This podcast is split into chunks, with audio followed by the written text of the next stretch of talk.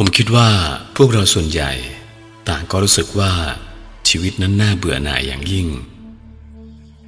เราต้องทำงานอย่างใดอย่างหนึ่งเพื่อหาเลี้ยงชีวิตและมันก็กลายเป็นสิ่งที่น่าจำเจน่าเบื่อหน่ายเป็นกิจวัตรที่ดำเนินไปเป็นปีแล้วปีเล่าจนจวนถึงวันตายชีวิตส่วนใหญ่ของเราจึงค่อนข้างตื้นเขินและว่างเปล่าไม่ว่าเราจะร่ำรวยหรือยากจนจะเป็นผู้คงแก่เรียนมีความรู้ลึกซึ้งหรือมีความรู้ความสามารถในทางปรัชญาก็ตามเมื่อเรารู้สึกว่าเรายังขาดพร่องอะไรบางอย่างและตระหนักถึงความขาดพร่องว่างเปล่านี้เราจึงพยายามหาอะไรมาเติมให้ตนเองเช่นแสวงหาความรู้ทำกิจกรรมเพื่อสังคมหมกมุ่นอยู่กับความบันเทิงหรือหันเข้าหาความเชื่อทางศาสนาถึงแม้ว่าเราจะเป็นคนที่มีศักยภาพและประสิทธิภาพสูงแต่ชีวิตของเราก็ยังคงน่าเบื่ออยู่ดีและเพื่อที่จะหนีไปจากความน่าเบื่อและความซ้ำซากจำเจของชีวิตเราจึงแสวงหารูปแบบบางอย่างทางศาสนาที่จะทำให้เรารู้สึกดีขึ้นเต็มขึ้นหรือพยายามไขว่คว้าหาสภาวะการเป็นอยู่ที่ไม่ใช่แบบโลกไม่ใช่กิจอันซ้ำซากจำเจแต่เป็นสภาวะที่ในขณะนี้อาจเรียกว่าสภาวะอื่นในการแสวงหาสภาวะอื่นนั้นเราพบว่ามีระบบปฏิบัติหนทางหรือมรรควิถีที่แตกต่างกันอยู่มากมายที่ต่างก็อ้างว่าจะนำเราไปสู่สภาวะนั้นและจากการฝึกฝนตนในระเบียบวินัยการทำสมาธิตามระบบเฉพาะการประกอบพิธีกรรมบางอย่างหรือท่องบทข้อความซ้ำๆเราหวังว่าการกระทำเช่นนั้นจะทำให้เราเข้าถึงสภาวะนั้นได้เนื่องจากชีวิตประจำวันของเราคือวัฏจักรของความทุกโศกและความพึงพอใจที่หมุนเวียนไปไม่รู้จบเต็มไปด้วยนานาประสบการณ์ที่ไม่ค่อยมีความหมายอะไรนักหรือเป็นประสบการณ์แบบเดียวกันที่เกิดซ้ำๆอยู่อย่างนั้น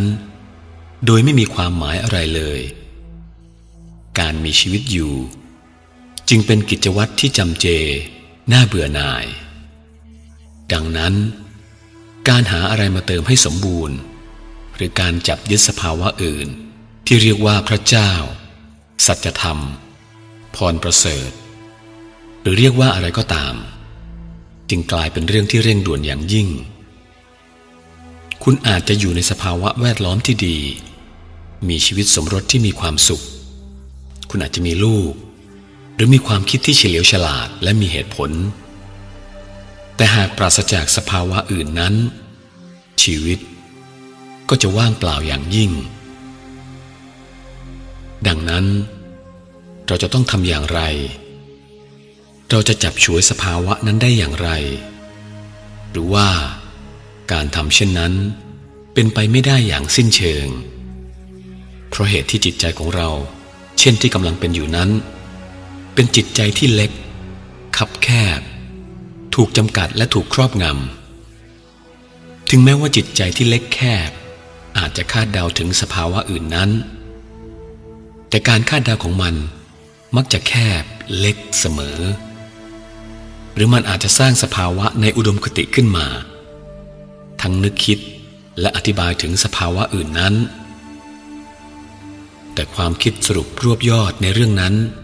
ก็ยังคงอยู่ในขอบเขตที่จำกัดของจิตใจแคบๆอยู่นั่นเองซึ่งผมคิดว่าเงื่อนงำมันอยู่ตรงนี้เองตรงที่เห็นว่าจิตใจไม่อาจสัมผัสสภาวะอื่นนั้นได้ด้วยการดำรงอยู่ของมันกำหนดสร้างมันขึ้นมาหรือคิดคาดเดาถึงมันแน่นอนว่านี่คือการตระหนักรู้ที่ยิ่งใหญ่ที่เห็นได้อย่างนั้นเพราะว่าจิตใจนั้นถูกจำกัดคับแคบตื้นเขินและผิวเผินดังนั้นการเคลื่อนไหวใดๆของจิตใจเพื่อไปสู่สภาวะที่แสนพิเศษนั้น จึงกลายเป็นอุปสรรคการตระหนักถึงความเป็นจริงเช่นนั้นโดยไม่คาดเดาเอาเองแต่รู้จริงๆเป็นการเริ่มต้นจัดการกับปัญหาด้วยท่าทีที่แตกต่างออกไปแต่อย่างไรก็ตาม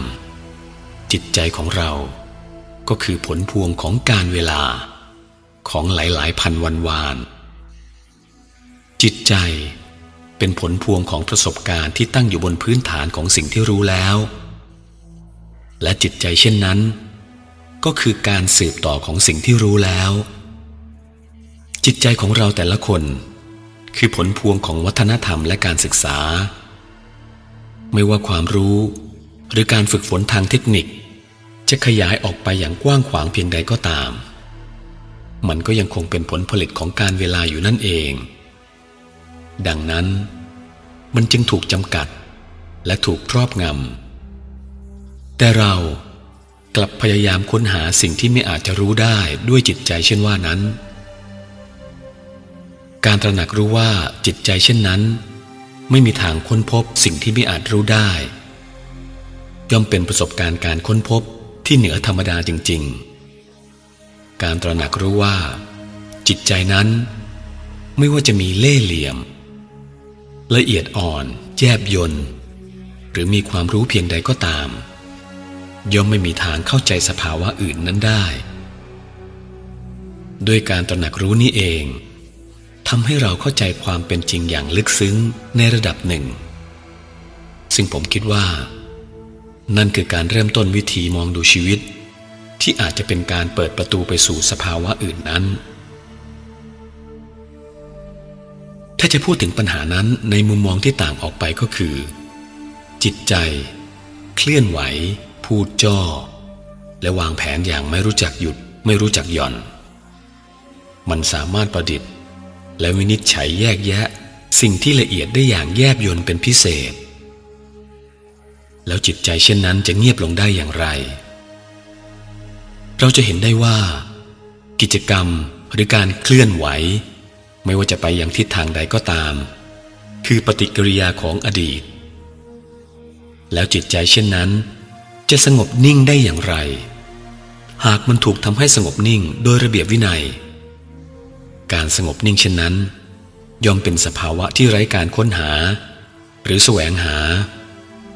ดังนั้นจึงไม่อาจเปิดไปสู่สิ่งที่ไม่อาจรู้หรือสภาวะอื่นได้ผมไม่ทราบว่าคุณเคยคิดปัญหานี้บ้างหรือเปล่าหรือว่าคุณเพียงแต่คิดตามแบบจารีตประเพณีหมายถึงการตั้งอุดมคติอย่างหนึ่งขึ้นมาแล้วเคลื่อนไปสู่อุดมคตินั้นโดยอาศัยสูตรสำเร็จหรือการฝึกฝนตนภายใต้ระเบียบวินัยที่ตั้งขึ้นระเบียบวินัยย่อมแสดงถึงการเก็บกฎและความขัดแย้งของคู่ตรงข้ามเสมอซึ่งทั้งหมดนั้นอยู่ภายในเนื้อหาของจิตใจและเราก็ดำเนินไปตามแนวทางแห่งจารีตประเพณีนั้นโดยหวังว่าจะจับฉวยสภาวะอื่นได้แต่เราไม่เคยตรวจสอบด้วยสติปัญญาและเหตุผลว่าจิตใจสามารถจับฉวยมันได้ไหมเราเคยได้รับคำชี้แนะว่าจิตใจต้องสงบนิ่งแต่การสงบนิ่งนั้นมักถูกสร้างขึ้นโดยระเบียบวินัยเสมอนั่นคือเรามีอุดมคติเกี่ยวกับจิตใจที่สงบนิ่งอยู่ก่อนแล้วเราก็ไขว่คว้าเอามันมาให้ได้โดยการบังคับควบคุมดิ้นรนหรือพยายามถ้าหากคุณมองดูกระบวนการทั้งหมดนี้คุณก็จะเห็นว่ามันอยู่ในขอบเขตของสิ่งที่รู้แล้วเมื่อตระหนักถึงความซ้ำซากจำเจของการดำรงอยู่ของมันหรือความน่าอิจฉาระอาใจของประสบการณ์ที่ทบทวีขึ้นจิตใจจึงพยายามจับฉวยสภาวะอื่นนั้นอยู่เสมอแต่เมื่อเราเห็นว่าจิตใจคือสิ่งที่สามารถรู้ได้แล้วไม่ว่ามันจะเคลื่อนไปในทิศทางใดก็ตามมันไม่มีทางจับฉวยสภาวะอื่นนั้นได้เพราะสภาวะนั้นเป็นสิ่งที่ไม่อาจรู้ได้ดังนั้นปัญหาของเราจึงไม่ใช่ว่าจะจับฉวยเอาสิ่งที่ไม่อาจรู้นั้นอย่างไร แต่คือว่าจิตใจจะปลดปล่อยตัวเองให้เป็นอิสระจากสิ่งที่รู้แล้วได้อย่างไรผมคิดว่าปัญหานี้เป็นเรื่องที่ต้องนำมาพิจารณาเมื่อใครก็ตามต้องการค้นหาว่าเป็นไปได้หรือไม่ที่สภาวะอื่นหรือสิ่งที่ไม่อาจจะรู้ได้นั้นจะปรากฏขึ้นดังนั้นทำอย่างไรจิตใจซึ่งเป็นผลพวงของอดีตหรือสิ่งที่รู้แล้วจึงจะเป็นอิสระจากสิ่งที่รู้แล้วได้ผมหวังว่าผมคงจะอธิบายได้อย่างชัดเจนอย่างที่ผมได้พูดไปแล้วว่าจิตใจดังที่เป็นอยู่นี้ทั้งจิตสำนึกและจิตไร้สำนึกคือผลพวงของอดีตคือผลที่สะสมมาของอิทธิพลทางเชื้อชาติภูมิอากาศโภชนาการขนบธรรมเนียมประเพณีจารีตและอิทธิพลอื่นๆดังนั้นจิตใจจึงถูกอิทธิพลครอบงำเช่นถูกครอบงำให้เป็นชาวคริสต์ชาวพุทธชาวฮินดูและมันก็คิดออกมาจากสิ่งที่มันเชื่อว่าเป็นจริงแต่ไม่ว่าสิ่งที่คิดนั้นจะเป็นของคอมมิวนิสต์หรือฮินดูหรือศาสนาใดก็ตามซึ่งเป็นผู้ที่คิดว่าเขารู้อนาคตและต้องการควบคุมบังคับมนุษยชาติทั้งหมดให้เป็นไปตามแบบแผนของสังคมในอุดมคติของเขาหรือผู้ที่เรียกกันว่าศาสนิกซึ่งก็คิดเช่นเดียวกันว่าเขารู้อนาคตและให้การศึกษาแก่เด็กๆเพื่อให้คิดไปตามแนวทางของเขาแต่สิ่งที่จิตใจถูกครอบงำสร้างขึ้นนั้นไม่มีอะไรจริงแท้หากปราศจากความจริงแท้ชีวิตก็จะน่าเบื่อมากดังเช่นที่คนส่วนใหญ่เป็นอยู่ในปัจจุบันและเมื่อชีวิตของเราน่าเบื่อเราก็จะทำให้สภาวะอื่นนั้นหรือความเป็นจริงกลายเป็นเรื่องเพ้อฝันหรืออารมณ์ความรู้สึกเมื่อมองเห็นแบบแผนทั้งหมดของการมีชีวิตโดยไม่เข้าไปในรายละเอียดมากนักเป็นไปได้หรือไม่ที่จิตใจจะปลดปล่อยตัวเองจากสิ่งที่รู้แล้วสิ่งที่รู้แล้วคือเรื่องราวที่ผ่านไปแล้วที่จิตใจได้เก็บเกี่ยวสั่งสมไว้กิจและบทบาทในชีวิตประจำวันก็เป็นสิ่งที่รู้แล้วเช่นกันจากสิ่งนี้เห็นได้ชัดว่าจิตใจไม่สามารถเป็นอิสระได้เพราะถ้าเราหลงลืมหนทางกลับบ้านหรือลืมความรู้ที่ใช้ในการหาเลี้ยงชีวิตเราก็คงใกล้จะวิกลจริตแล้วแต่จิตใจจะปลดเปลื้องตัวเองเป็นอิสระจากปัจจัยทางความคิดทางสมองของสิ่งที่รู้แล้วได้ไหมซึ่งปัจจัยเหล่านี้ทำให้เกิดความมั่นใจโดยการเชื่อมโยงสิ่งที่รู้แล้วที่มันสั่งสมไว้แล้วบ่งระบุตนเองเข้าเป็นหนึ่งเดียวกับสิ่งที่รู้แล้วเพื่อที่จะสืบค้นเข้าไปในเรื่องนี้เราจะต้องค้นหาว่าจริงๆแล้ว